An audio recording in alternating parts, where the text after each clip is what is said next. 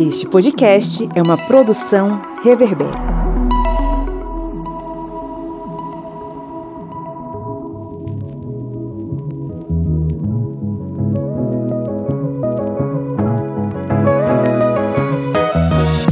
Olá, ouvintes, sejam muito bem-vindos e bem-vindas mais uma vez ao podcast do Historiante, seu podcast sobre as ciências humanas, com uma missão aqui, né? A cada semana, a cada sábado, eu acho que você está ouvindo isso no sábado, mas seja lá o dia que você estiver ouvindo, a cada semana a gente está com a missão aqui de desconstruir as armas do fascismo e lutar contra a dominação, contra a democracia. No caso, nós estamos a favor da democracia, não, não me entenda errado. Eu sou o Pablo Magalhães e estou acompanhado aqui da senhora Bia Siqueira. Olá, gente. Estamos aqui todos os dias nessa luta eterna contra o fascismo, né? Mas, infelizmente, o governo não caiu ainda. O fascismo eterno. Do outro lado do rio está o seu Kleber Roberto. E aí, pessoal, beleza? Hoje vamos falar de um tema que eu acho que é o tema que é mais recorrente e também um tema que é bem pedido para a gente fazer postagens, porque é um tema super atual. Mas vamos seguindo aqui o barco. E diante de mim, a senhora Lídia Verônica. Oi, oi. Estamos aqui mais uma vez reunidos unindo os nossos poderes para criar um, um podcast, um programa que valoriza a democracia e amplia aí, ou enfim, abra a sua ótica sobre alguns assuntos. Hoje, especialmente, estamos aqui para falar sobre liberdade de expressão e discurso de ódio. Pablo falando aí, juntando os nossos poderes, eu pensei, juntando nossos poderes para fazer o Megazord contra o fascismo. É por aí. Eu, é, é sobre isso. Eu, eu, sou o Ranger é, azul. Eu vou ser ser a vermelha. A vermelha é um homem, né? Enfim, não importa. Vermelha é comunista. Porra, pegou meu personagem, viu? Você é esperto. Então seria, seria, no caso, todos os Rangers vermelhos, então. Nós seríamos o, um a, tropa, é, a tropa dos Rangers vermelhos contra o inimigo do fascismo. Mas é isso, a gente tá aqui junto, reunido, unindo os nossos poderes para criar um megazord da democracia, para falar sobre liberdade de expressão e discurso de ódio. Eu acho que você que nos ouve tá antenado com o que tá acontecendo e observa que muita gente anda veiculando discurso de ódio nas mídias sociais, travestindo isso de liberdade de expressão e dizendo que quem fala alguma coisa, quem, quem reprime as pessoas que veiculam discurso de ódio está cerceando a liberdade de expressão dessas pessoas. A gente sabe que não, né? Mas a gente precisa desenhar para que as pessoas entendam. Hoje, nesse episódio, a gente vai tentar, enfim, fazer um, uma reflexão, uma análise sobre a diferença entre liberdade de expressão e discurso de ódio, mas eu tô falando demais, vamos para os nossos recadinhos e daqui a pouco a gente adentra mais nesse assunto.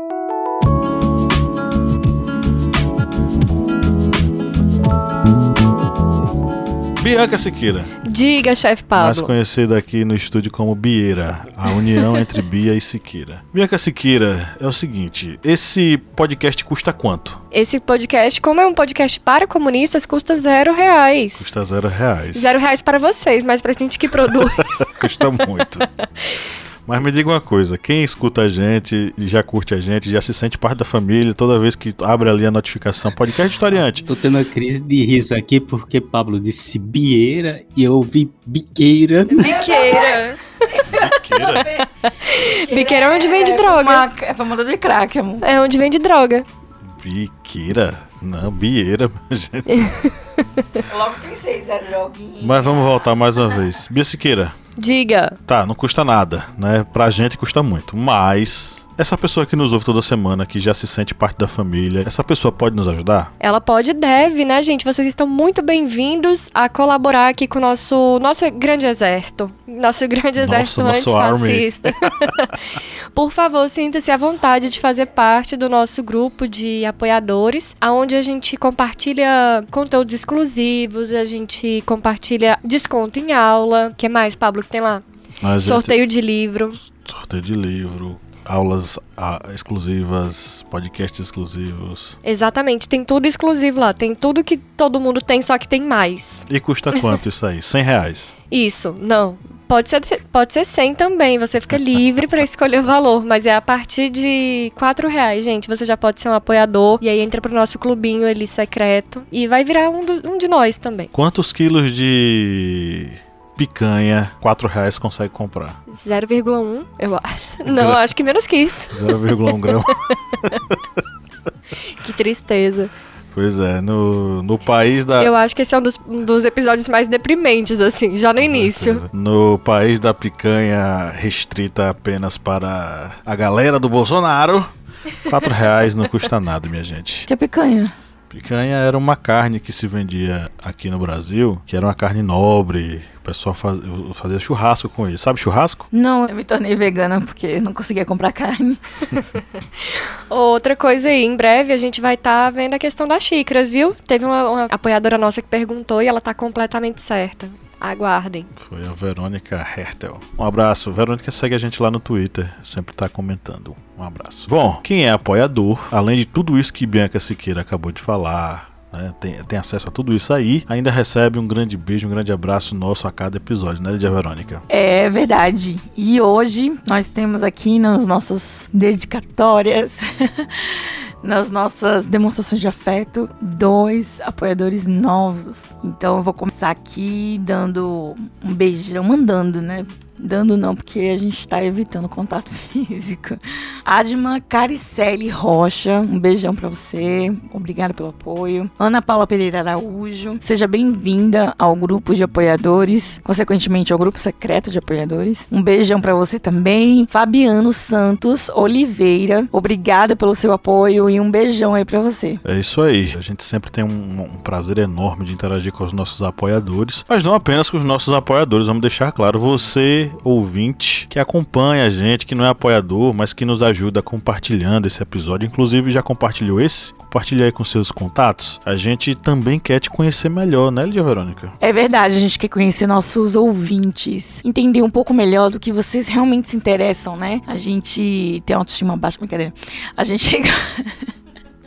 Ó, que ultimamente né? Alguns sim. tá meio difícil manter a autoestima aí. A autoestima baixa, a gente queria um retorno aí. A autoestima é, alta. gente, por favor, elogia a gente, a gente merece. Bom, a gente quer descobrir quem é os nossos, quem são os nossos ouvintes, porque a gente só consegue descobrir o que, é que os nossos ouvintes gostam de ouvir, como Marília Mendonça, Barões da Pisadinha, Renato Russo. Olha que Caetano Veloso chegou com força aí essa, esse mês, viu? Ele tá em primeiro lugar nos É que ele tá de turnê pela Europa, então a galera tá, ele tá em alta mesmo. Então assim, a gente gostaria de saber saber um pouco mais além dos seus gostos musicais, né? Porque os streams, as plataformas de áudio, elas mandam pra gente informações sobre o que vocês ouvem, geralmente são músicas, né? Então a gente gostaria de saber um pouco mais sobre o que vocês se interessam e que a gente pode conversar aqui e quem sabe te manter mais pertinho da gente. Pois é, o, a nossa pesquisa de opinião tá com o link aí na, na descrição desse episódio. Então clique aí, participe. Enquanto você ouve a gente, você vai respondendo lá. É coisa rápida, jogo rápido aí. Você não vai perder muito tempo, não. Agora a gente tá com uma novidade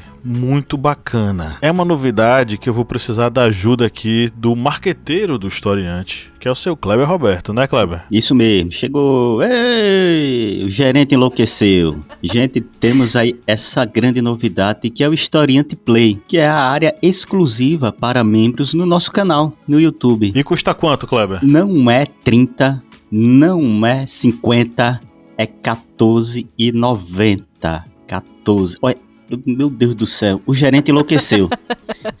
o gerente Fábio, enlouqueceu, enlouqueceu, completamente. Ele tá, tá louco. Tá louco. Louco, louco, louco. Aí o cara encontra o que lá, Kleber? Nós já temos lá um curso já, que eu acho que foi um dos cursos mais adquiridos do nosso portal de cursos, e é um curso muito interessante, porque é o curso sobre civilizações hidráulicas. Ele já está lá, já está postado. E esse curso é um curso que é excelente porque principalmente vai abordar essas duas civilizações que muitas vezes até quem está estudando em uma faculdade, cursos de história, muitas vezes passa meio por cima dessas duas civilizações e nós lá pegamos vários pontos muito importantes e fizemos esse curso que agora está disponível no Historiante Play. Mas vem mais novidades por aí. Vem uma novidade aí que com certeza vai ser muito importante para nós analisarmos o cenário tanto das manifestações que dizem que vão eliminar o Supremo, que querem a volta dos militares ao governo, porque o próximo curso que vai estar lá no Historiante Play é o nosso curso sobre ditadura militar, que eu acho que vai ainda agregar um pouquinho mais de conhecimento para esse podcast aqui que vocês estão vindo. Vocês hoje estão com muita doutrinação marxista aqui no, no é, podcast. Vão sair com overdose aí no ouvido. O ouvido vai sair sangrando. Pois é, uh, o link tá na descrição desse episódio. Inscreva-se no Historiante Play e acompanhe todos os nossos cursos. Vão ser todos os cursos que nós já produzimos, mais os cursos que nós vamos produzir, mais conteúdos especiais que a gente vai colocar lá, tá? Então assine, participe, vamos para nossa pauta.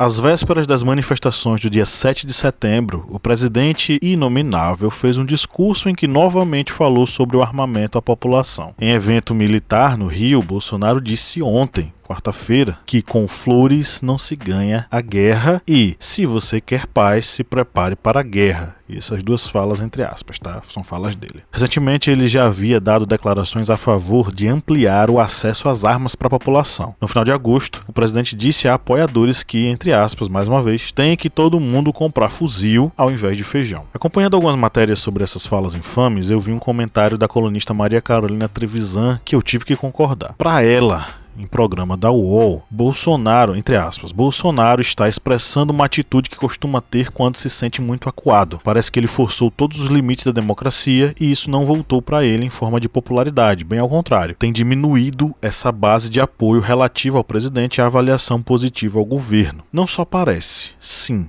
ele forçou os limites da democracia e está apostando em sua queda. Nessa mesma quarta-feira, a Lei 14.197 que revoga a Lei de Segurança Nacional e adiciona ao Código Penal trecho relativo aos crimes contra o Estado Democrático de Direito foi sancionada. Havia uma expectativa por parte da ala militar do governo de que o presidente vetasse parte que extinguisse a Lei de Segurança Nacional. Essa Lei de Segurança Nacional foi uma norma criada ainda na ditadura militar. Mas Bolsonaro, evitando se indispor com o legislativo, optou por manter a revogação. Mas diversos trechos importantes foram vetados, entre eles o que prevê a punição a atos de, entre aspas, comunicação enganosa em massa. No texto original da lei, esses atos foram definidos como, mais uma vez entre aspas, promover ou financiar, pessoalmente ou por interposta pessoa, mediante uso de expediente não fornecido diretamente pelo provedor de aplicação de mensagem privada, campanha ou iniciativa para disseminar fatos que sabe inverídicos e que sejam capazes de comprometer a rigidez do processo eleitoral. O presidente argumentou que o trecho contraria o interesse público por não deixar claro que seria punido se a conduta de quem gerou a informação ou quem a compartilhou. O presidente questionou ainda se haveria um tribunal da verdade, entre aspas, para definir o que pode ser entendido como inverídico. A justificativa conclui que o trecho vetado poderia, entre aspas novamente, afastar o eleitor do debate público. Só para lembrar, tá? Bolsonaro é investigado no Supremo Tribunal Federal no inquérito das fake news, que apura a disseminação organizada de informações falsas com o objetivo de desestabilizar a democracia. Acredito que todo mundo aqui lembre da famosa live sem provas com hackers sobre as urnas eletrônicas, além de uma série de outras inúmeras declarações criminosas sobre as eleições no Brasil. Esse ponto é extremamente importante. A despeito de uma entre aspas, liberdade de expressão, tanto ele quanto seus apoiadores vomitam por meio das redes sociais discursos de ódio que vão de falsificação das eleições à intervenção militar e prisão de ministros do STF. Nessas horas é sempre bom relembrar o Umberto Eco, escritor italiano que melhor soube definir esse processo. Segundo ele, em discurso na Universidade de Turim, inclusive na época ele estava recebendo o título de doutor honoris causa da Universidade de Turim, o drama da internet é que ela promoveu, isso são palavras dele, tá? O drama da internet é que ela promoveu o idiota da aldeia a portador da verdade. Crítico do papel das novas tecnologias na disseminação de informações, o pensador italiano foi enfático ao reclamar que, mais uma vez fala dele, normalmente eles, os imbecis, eram imediatamente calados, mas agora eles têm o mesmo direito à palavra de um prêmio Nobel isso permitido pela internet. Para o autor, antes das redes sociais, os idiotas da aldeia tinham direito à palavra em um bar e depois de uma taça de vinho sem prejudicar a coletividade. Hoje, os idiotas de aldeia desestabilizam a democracia do alto de uma cadeira presidencial. Ou eu estou enganado?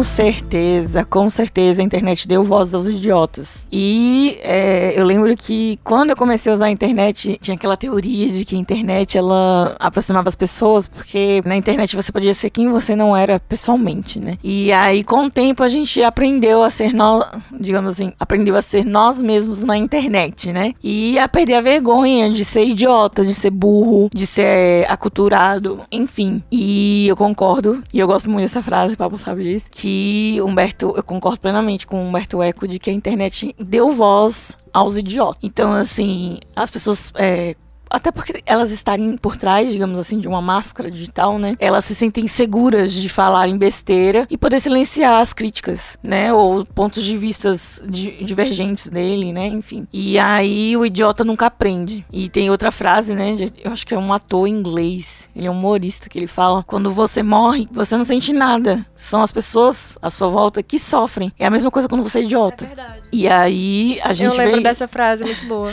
É, eu esqueci o nome dele, é um humorista inglês, muito, muito engraçado. E ele... Vocês falam humorista, eu, eu, na minha cabeça vem morista, o apoiador de Sérgio Moro. Que não é nada engraçado, por sinal, né? Pois é. E aí, enfim, é essa premissa, né, de que o, o idiota ele não sofre. E com, a, com as redes sociais, né, com a internet, ele sofre menos ainda, porque ele consegue silenciar as vozes da verdade, né, ou as, as vozes da consciência que ele não tem. E, enfim, tá certo concordo com o Humberto Eco. Eu acho que, inclusive, o marco de, digital, né? Marco Civil Digital, ele, ele já podia ter incluído essas questões, né? Do, da inverdade, das fake news. Por, por que eu digo inverdade? Porque às vezes as pessoas elas ouvem e replicam coisas que elas acreditam que sejam verdade, mas não são. Não por maldade, mas por pura ignorância mesmo, assim. Enfim, é isso. Essa nova lei que foi inclusive vetada alguns pontos por Bolsonaro, que ela restringe a punição, né, pela fake news e tudo mais, ela atrapalha esse processo evolutivo, né, de diálogo na internet. Ou seja, as pessoas, elas só vão tender a piorar. Se antes a gente tinha vergonha, né, ou a gente camuflava o lado ruim da gente na internet, hoje ele tá cada vez mais aflorado, porque eu estou seguro dentro da minha casa, sem que ninguém me puna. Eu gostaria só de acrescentar a fala de Lídia, que a internet ela não deu só voz e, e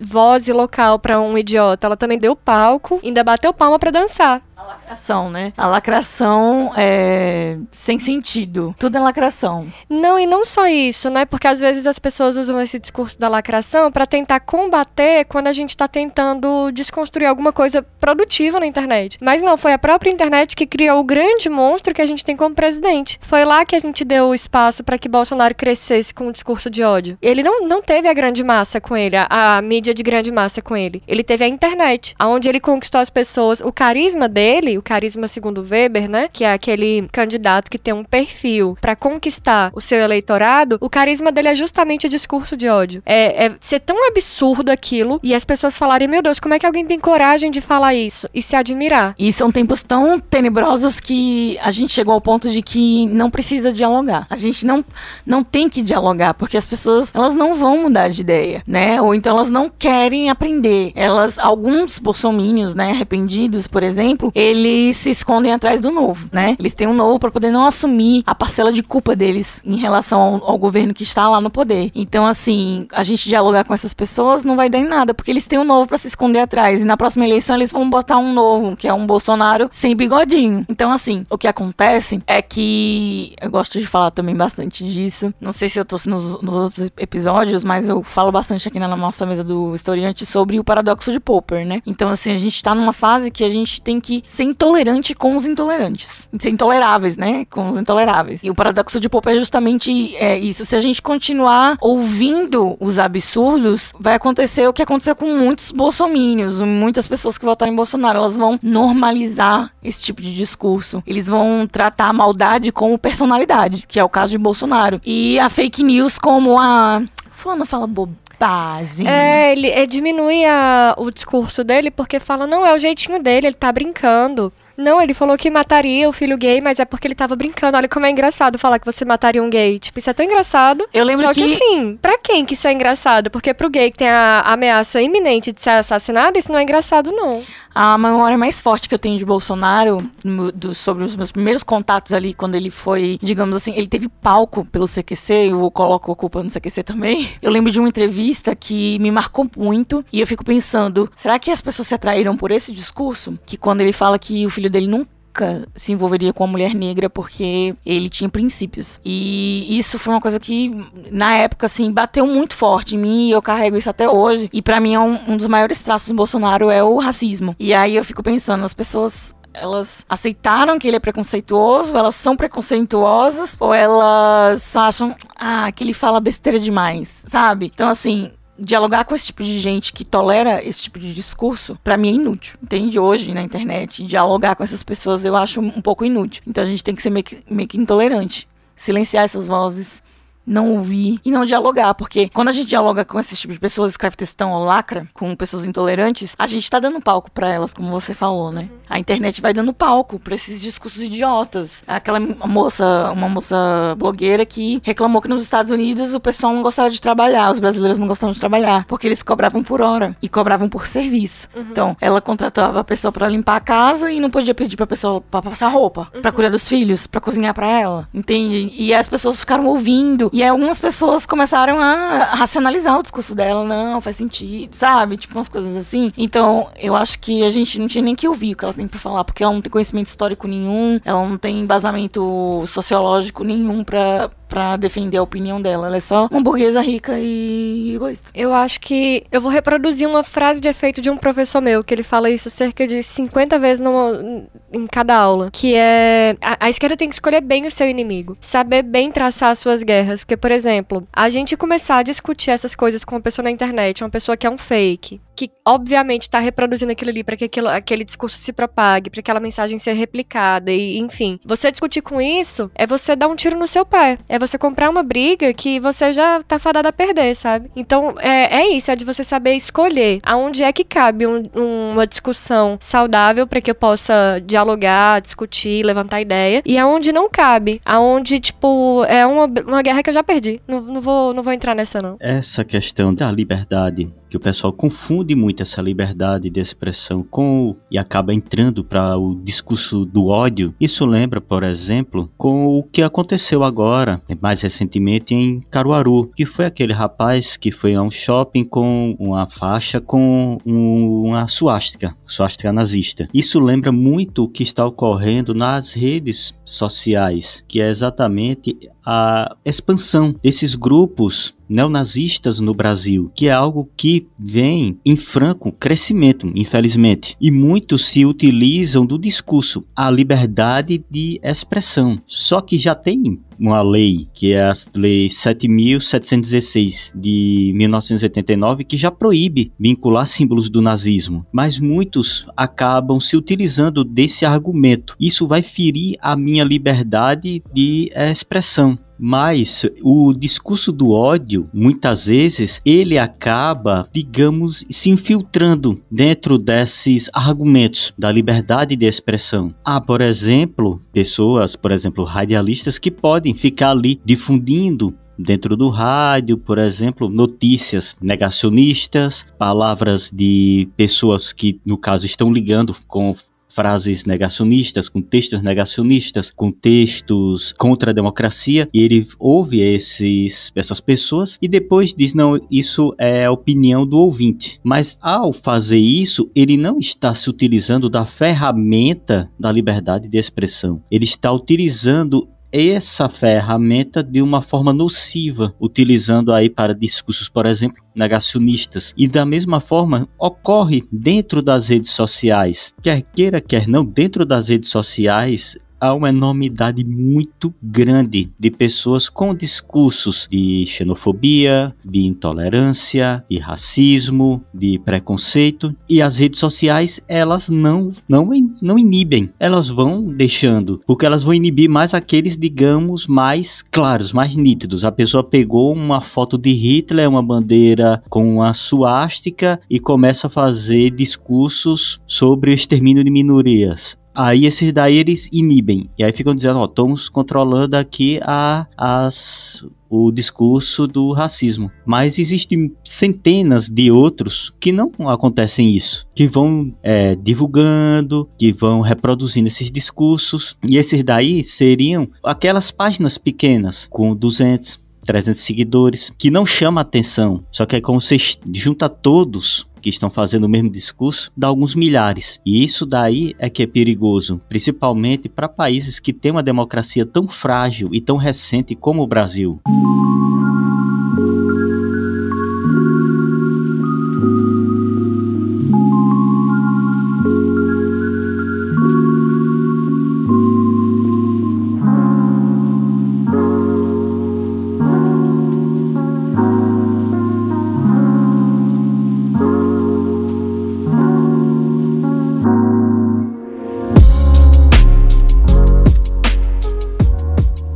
Colocar essa discussão dentro de, uma, de um exemplo prático para vocês me dizerem qual é o limite entre liberdade de expressão e discurso de ódio. Primeira informação que eu preciso, a gente precisa compartilhar aqui é a seguinte: na montagem do roteiro, né? Não sei vocês, mas eu pude constatar ao longo de minhas pesquisas que quando se digitava liberdade de expressão, os resultados mais recorrentes das pesquisas eram sites ou bolsonaristas ou com um viés extremamente conservador. Eu encontrei lá o Jornal da Cidade Online, que é um site bolsonarista, tem o Gazeta do Povo, que é um site que é alinhado ao bolsonarismo, é, ao conservadorismo, a, a, apesar de não ser um veículo unicamente bolsonarista. O jornal Hoje em Dia e a Jovem Pan, que também são veículos ligados ao bolsonarismo. Todos eles falando de liberdade de expressão, criticando o STF e apresentando argumentos que reforçam a narrativa do bolsonarismo. Aí, lá em Minas Gerais, e aí foi uma matéria da pseudoneutra CNN que eu vi, mas tem em outros locais, a Federação das Indústrias de Minas Gerais se reuniu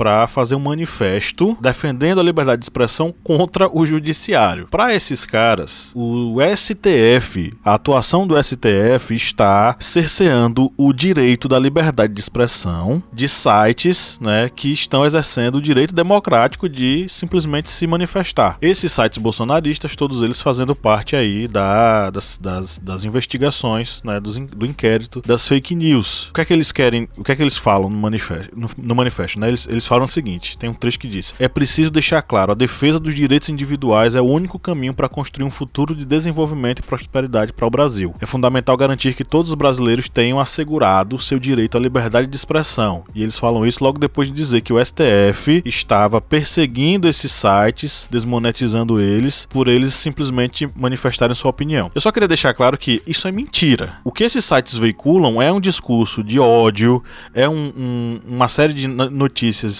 que desinformam a população. Esses sites atuaram a favor da cloroquina e da ivermectina, medicamentos que não têm qualquer ação comprovada. Eles foram contra a vacinação, eles defendem Bolsonaro o tempo inteiro, veiculando matérias mentirosas, e é nesse aspecto que o STF está atuando. Mas beleza, né? Temos aí bolsonaristas defendendo a ideia de liberdade de expressão contra. Por quê? Por quê? Porque eles têm interesse, eles estão sendo investigados no processo das fake news que está lá no Supremo, no, no STF. Né? Isso porque eles já fizeram essa mesma, mesma atitude outras vezes. Inclusive, eu não sei se vocês lembram, ano passado, foi em 2020, em meio à pandemia. A gente estava no início da pandemia, estava todo mundo amedrontado. Teve uma manifestação do, dos 300, vocês lembram disso? Sim, sim. Segundo a Sarah Winter, né? É, Esparta.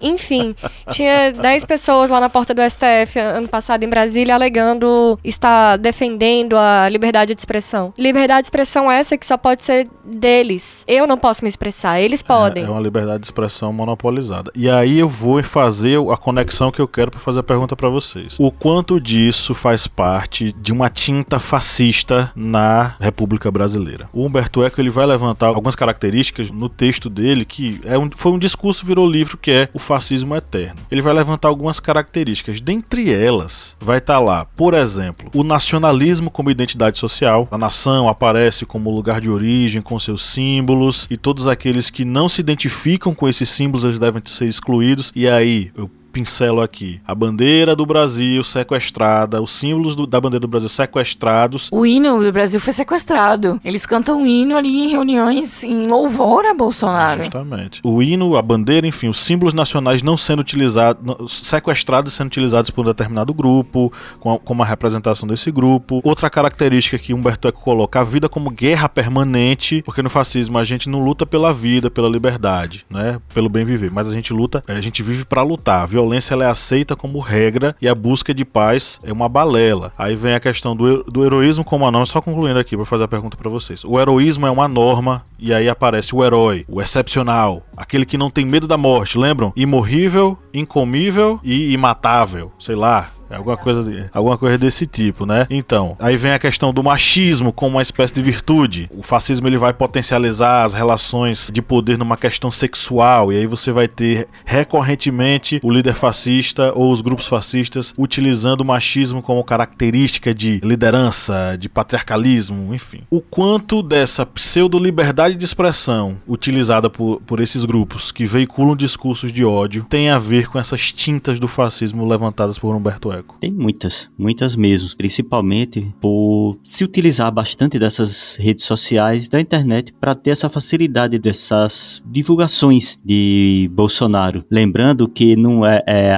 os dizeres deles é imbrochável, imorrível e incomível. Isso mesmo. É tudo no in. Isso aí, todos esses discursos deles encontram uma proporção muito grande nas redes sociais. É tanto que você sempre vê, toda semana ocorre de ou alguém do governo, ou os próprios Bolsonaros, algum deles, o Eduardo, Carlos, o Jair, eles postarem coisas nas redes sociais, no Twitter, postar um Twitter e apagar. Isso daí é para quê? Porque ficando no Twitter, aquela lei serve como o pretexto de tá usando a liberdade de expressão para fazer um discurso de ódio. Só que aquilo ali, logicamente, vai ser printado e vai direto para os grupos de Telegram e WhatsApp para os, que vão utilizar aquilo ali para promover aquele discurso de ódio, todo esse verniz dito por Humberto Eco, que é tomar os símbolos, essa guerra constante, essa questão armamentista nada mais é do que isso, insuflar. Estamos constantemente em guerra contra a esquerda, contra os comunistas. Aí soma tudo isso daí a questão, por exemplo, desse apego que eles fazem a uma estrutura áurea, a civilização cristã judaico-ocidental.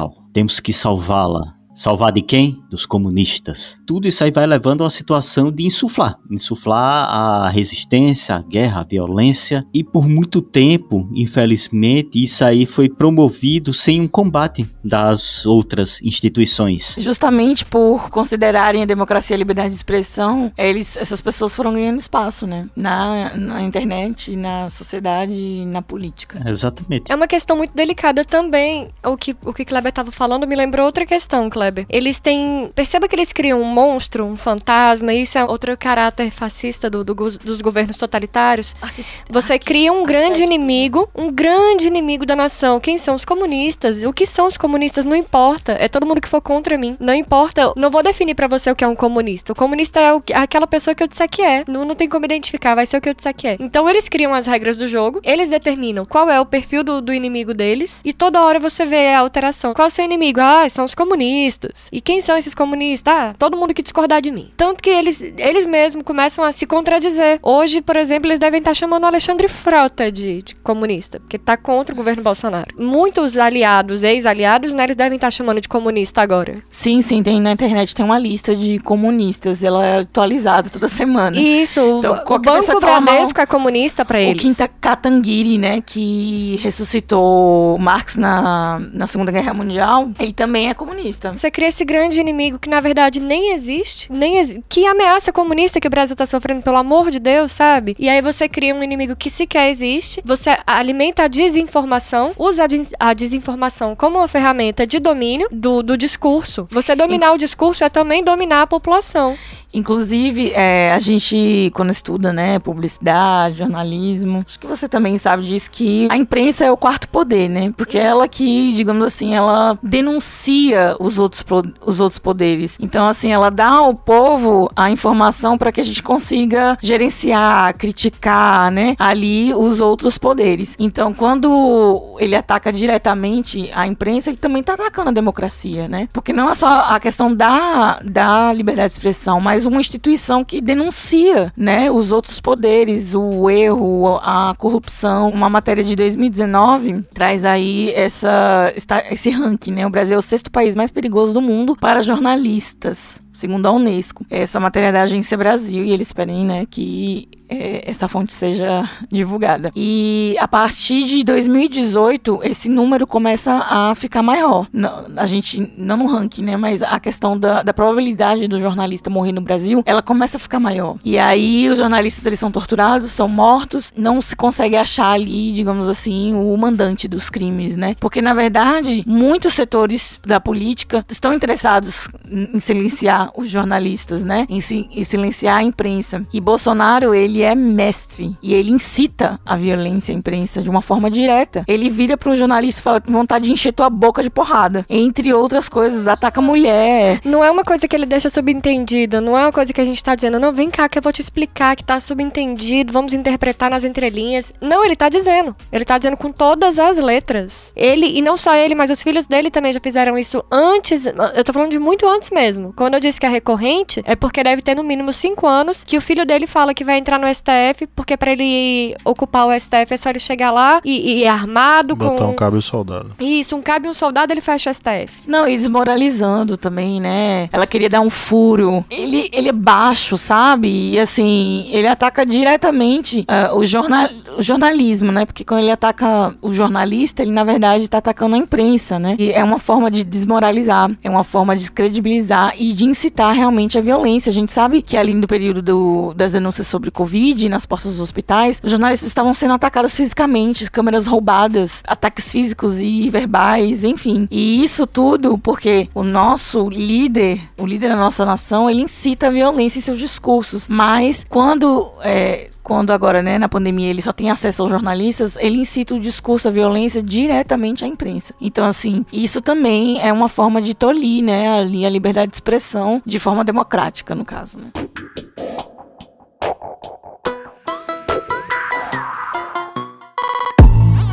Então é isso, vamos para as nossas interações com os ouvintes. Você que nos acompanha, saiba que é fácil demais interagir com a gente, é só ir nas nossas redes sociais, Instagram, Facebook, Twitter e deixar um comentário na chamada que nós fazemos lá para o podcast. Deixa lá o seu, o seu comentário sobre o tema e a gente vai ter o prazer enorme de ler aqui. Às vezes tem muito comentário, a gente não consegue ler todo mundo, às vezes tem pouquinho comentário, a gente consegue ler, consegue dar conta das falas de todo mundo. Eu vou, só adiantar aqui um caso que aconteceu aconteceu num direct que mandaram pra gente, foi o nosso seguidor Efraim Cuco no Instagram. Um abraço aí, Efraim. Ele mandou um. Ele compartilhou um caso de uma professora do Colégio Notre Dame de Lourdes, uma instituição religiosa lá em Cuiabá, e suspendeu uma professora. Essa professora ela se manifestou sobre o presidente Bolsonaro durante uma aula no terceiro ano, deu sua opinião, fez uma crítica e aí o colégio resolveu suspendê-la por três dias por conta disso. O Efraim, muito preocupado né, com a questão, mandou essa mensagem pra gente, a gente trocou uma ideia e eu falei que a gente ia mencionar aqui esse caso e agradecer a ele que nos alertou, né? Mandou aí essa, essa comunicação pra gente. Um abraço. E aí, pessoal, o que vocês gostariam de falar aí dos nossos ouvintes? Bom, a Poliana fala, a Poliana Siqueira 20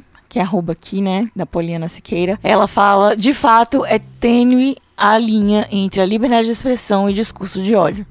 Essa prática se tornou tão corriqueira e parece que já estamos anestesiados com isso, simplesmente ignoramos. Aquilo lá que falei, né, de sermos tolerantes com os intolerantes, né? Mas acho que deveríamos aplicar nesses casos as regras, né, que o Estado usa para coibir qualquer comportamento ilícito. O uso da liberdade de expressão é só uma máscara que muitos usam para defender ideais que na prática são tidos como crime que é o caso da Terça-feira Livre, né? Ali, o do Alan. Terça Livre, perdão.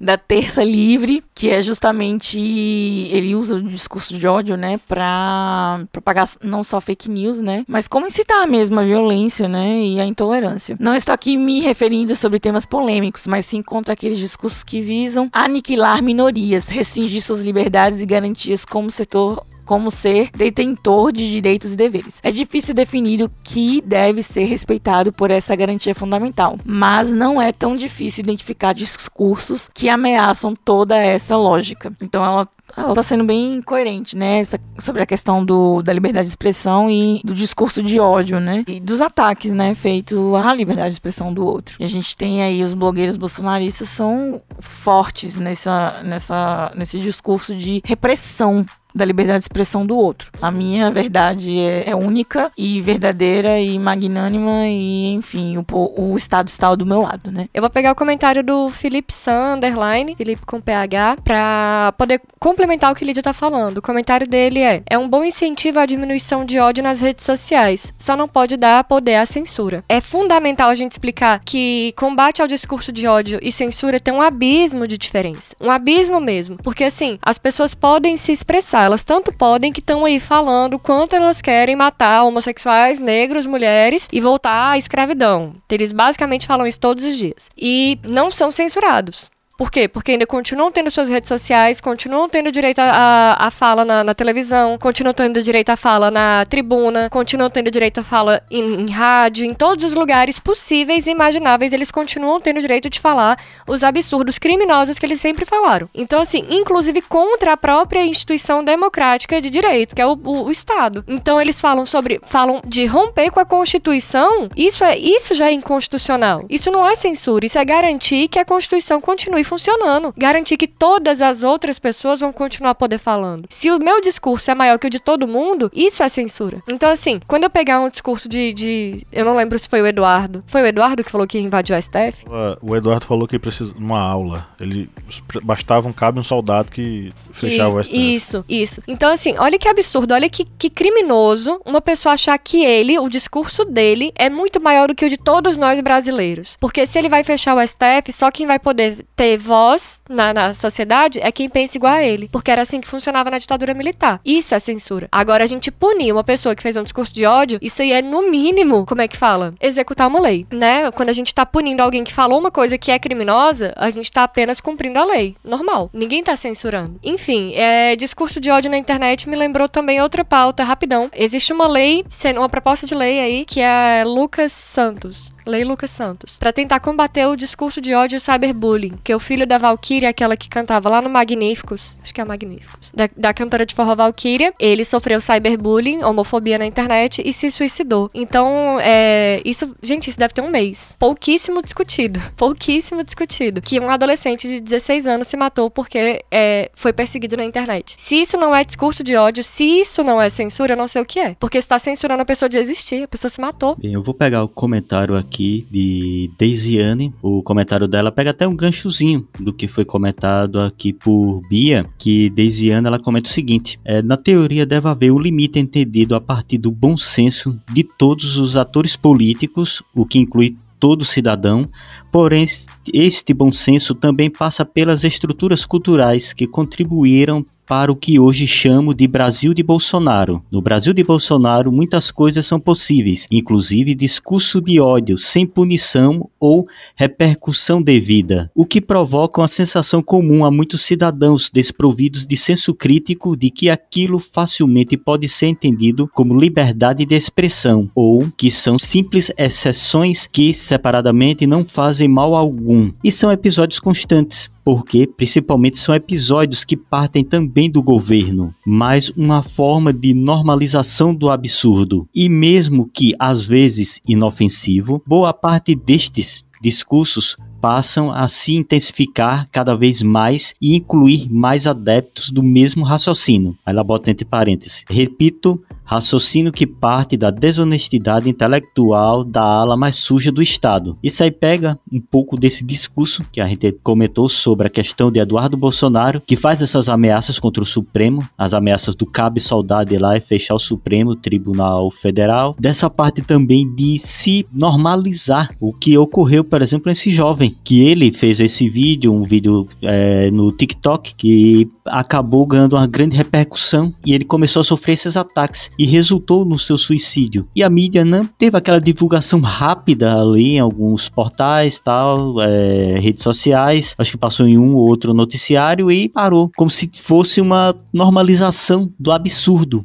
ou seja, dos ataques. A pessoa sofreu um ataque por causa da sua. É, Bia, só me ajuda. É opção orientação. É orientação. opção entrou em desuso, porque a gente não opina nada, né? A gente não, não escolhe nada. Valeu. Por causa da sua orientação sexual. E tudo isso fica sendo como se fosse a coisa mais normal do mundo. Vamos atacar a pessoa por causa da sua orientação. Vamos atacar aquela outra pessoa porque é do Nordeste e tá fazendo algo que não, não pode. Aquela, aquele estilo de música é, não é do Nordeste, é do Sul. Então vamos atacar. Ou seja, se fica se normalizando as agressões, o discurso de ódio. E lembrando, a liberdade de expressão dá o direito da pessoa fazer o seu protesto. Vou protestar contra a escola que não tem água. Eu vou protestar contra os vereadores, como ocorreu aqui em Petrolina, dos vereadores querer aumentar sua verba de combustível de dois mil reais para três mil reais. Numa cidade de 350 mil habitantes, os vereadores querendo três mil reais por mês para botar gasolina, com o povo pegando madeira para é, cozinhar, porque não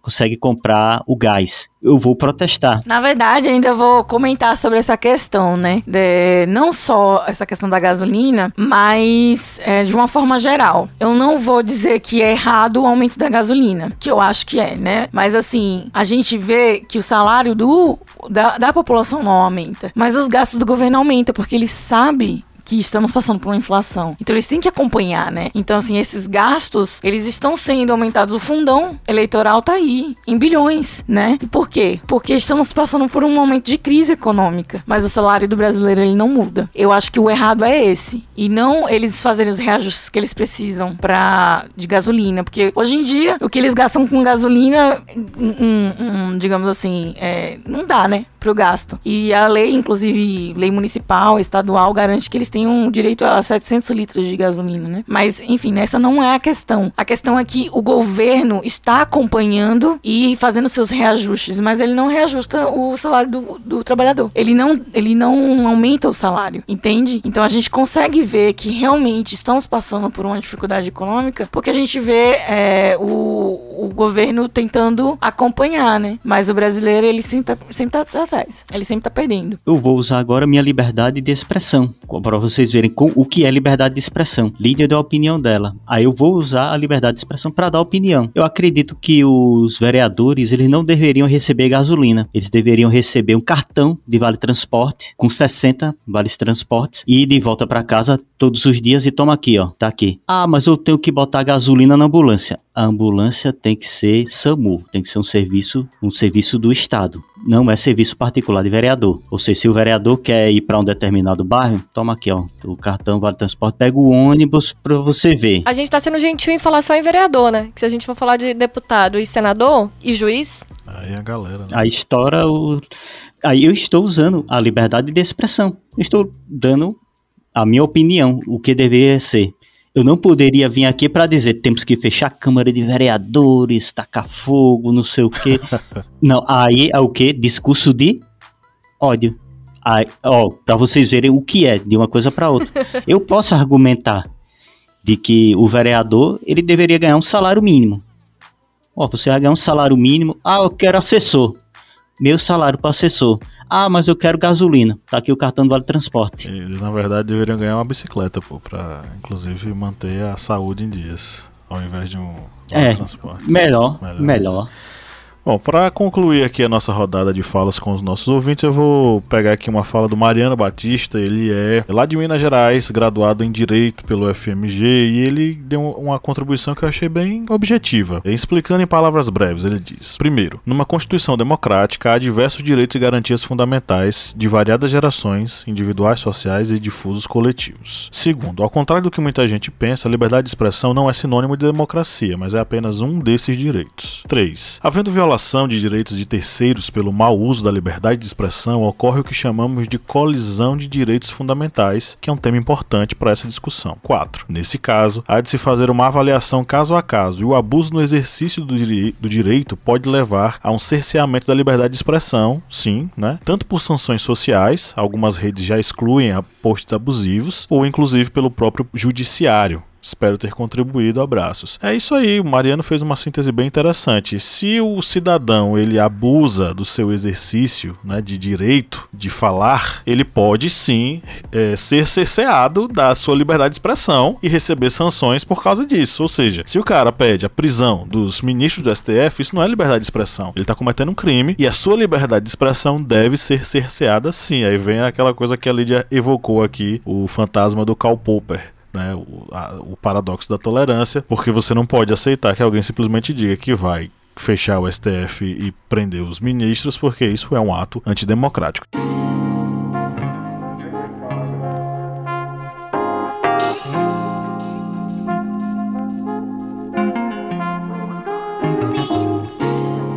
Chegamos aqui à reta final da nossa gravação. É o momento das nossas indicações, é o momento em que a gente vai falar para esse ouvinte, para essa ouvinte que chegou aqui até agora ouvindo a gente nesse final de semana, ou seja lá qual dia você estiver ouvindo esse episódio. São as dicas para essa pessoa curtir aí né, o seu momento de lazer ou de estudos. Pode ser para as duas coisas. Eu tenho duas indicações aqui, uma para uma coisa, outra para outra coisa. Eu tenho uma série que eu curti muito de ter assistido, que foi a série Utopia da Amazon Prime. É uma série extremamente. Vou usar um, um termo que os coaches usam, tá? É uma série disruptiva. uma série disruptiva que eu achei bastante interessante. A história, a premissa é de uma galera que curte uma revista, uma HQ chamada é, Distopia. Essa revista ela traz mensagens subliminares e tem uma galera que começa a estudar a revista e descobre que ela preconiza uma série de coisas que aconteceram na humanidade. Então essa revista ela preconizou, por exemplo, o surgimento do vírus Ebola, tudo é, ligado justamente a essa questão de vírus que vão assolar a humanidade, né? Doenças que vão assolar a humanidade. E a, essa HQ ela preconiza. E segue a historinha de uma moça chamada Jessica Hyde. Ela é filha de um dos cientistas que trabalham para o, o Senhor Coelho, que é o chefão da história, né? Um, Nossa! É um coelho enorme. e o, o Senhor Coelho ele trabalha para criação de coisas que vão ser ruins para as pessoas. Jessica Hyde ela acaba sendo salva com seu pai por uma mulher chamada Artemis e, elas e eles fogem. E, e assim termina Distopia. Só que aí começa a circular a história de que existe uma continuação daquele negócio chamada de Utopia, só que ninguém nunca encontrou essa HQ. Aí um belo dia um casal tá se mudando para uma casa, tem um bocado de lixo assim, e eles descobrem a danada da Utopia lá escrita, o, os manuscritos do autor e começam a leiloar. E aí a galera fica louca, os fãs de Distopia ficam malucos atrás, eles querem descobrir o que aconteceu com Jessica Hyde, eles querem descobrir o que aconteceu com o Senhor Coelho, que é inclusive a imagem do Senhor Coelho é uma coisa extremamente é, é um, é um terrorzão, sabe? A, a revista é uma revista de terror terror. Só que aí o que acontece? Quem lê Utopia não pode ficar vivo. Essa é a premissa básica. Por que isso acontece? Aí problema seu. Vá assistir. Utopia uma série muito boa da Amazon Prime. Eu tava meio cansado dos enlatados da Netflix. É sempre a mesma coisa. Eles, eles começaram a fazer essa série de algoritmo e tal. E eu comecei a perder o interesse. E aí surgiu essa série eu achei muito boa. E eu comecei a assistir outra chamada de Undoing. É uma série animada da, da Amazon Prime que é feita em rotoscopia. Quem curte aí desenho sabe que rotoscopia é um tipo de animação feita em cima de uma filmagem real. Então eles filmaram o danado da, da ação dos atores e desenharam em cima dessa gravação. Para nossa playlist eu tenho duas indicações, são clássicos de dois ícones, é, mitos, esses sim mitos, da cultura brasileira, que são, de um lado, Caetano Veloso, do outro, Gilberto Gil. Do Caetano Veloso, eu vou indicar uma canção chamada Divino Maravilhoso, que é uma, uma música cantada na versão por Isa e Caetano Veloso. Caetano, um ícone aí da música brasileira, e Isa, dessa nova leva de grandes cantoras brasileiras, inclusive ela sendo a que mais tem destaque, eu acho. E Andar com Fé, que é o que a gente precisa do Gilberto Gil. Ou, se, ou a gente anda com fé esses dias, ou minha gente, acabou-se. Ninguém vai pra canto nenhum. E aí, quais são as indicações que vocês têm, galera? Eu vou indicar um filme de 2008 que é Desejo de Reparação. Acho que ele é bem conhecido, né? A legada de Jane Austen, mas se eu não me engano não é da Jane Austen, vai, é na pegada ali. Como é o nome? Desejo de Reparação. É inspirado. É inspirado, né? E aí conta a história de uma menina que tem uma imaginação muito fértil e ali é na sua enquanto juvenil, né? Ali entre a adolescência e a parte da sua infância. Ela tá descobrindo coisas e ela tem uma mentalidade muito, muito fértil, né? Ela é escritora. E ela inventa uma mentira. Ela conta uma mentira, na verdade. E essa mentirinha que essa criancinha conta, ela, ela destrói a vida da irmã e muitas outras vidas são afetadas com essa mentirinha sabe? Vidas inteiras. Então, assim, eu acho que é muito importante o poder da mentira, né? Na vida das pessoas. E, enfim, ela carrega o peso, né? E dessa mentira a sua vida inteira. E as outras pessoas também acabam levando o peso da sua mentira pelo resto de suas vidas. A música que eu indicar, eu só indiquei uma música, né? A galera indicou várias, então tudo, tudo certo. Uma só, do Gabriel Pensador, que fala sobre é, fake news, né? É, sobre é, liberdade de expressão, respeitar a opinião do outro, quem tem opiniões diferentes, enfim. É isso. Eu vou indicar um documentário é o documentário Ódio na Internet, que é um documentário francês produzido por Melanie Gallard e Rokaya Diallo. E esse documentário ele vai abordar, acho que bastante o que nós comentamos aqui, que é a personagem que está digamos, a pessoa principal, que é a jornalista francesa, que é a Rokaya, ela usou o Twitter para argumentar sobre contextos que estão ocorrendo na sociedade, só que aí ela começa a receber comentários agressivos. E ela sempre ia rebatendo, argumentando, comentando, só que aí, determinado dia, ela recebe um comentário falando: alguém tem que estuprar a idiota, que no, a idiota da Rocaia, no caso ela. Assim o racismo acaba. Termina a pessoa no no, comentário. E aquilo assustou ela, ver aquele ódio todo. E aí ela começa. Aquilo, aquilo me, isso me assustou agora, Cleber. Imagine ela. Uhum.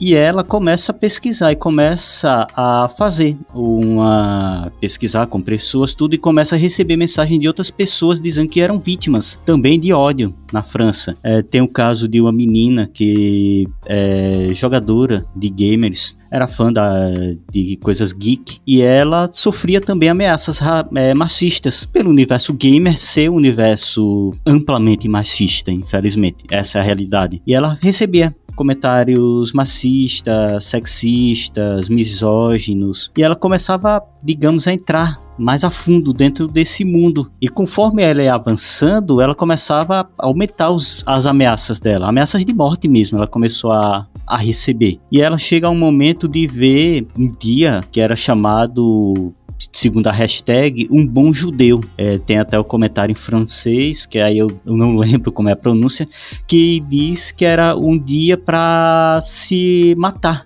Um judeu queimado, matar um judeu pelo que eles estavam fazendo na Palestina. Ou seja, tu... É, hoje aqui tá super leve, né? É, hoje Uma tá delícia. bem tranquilo.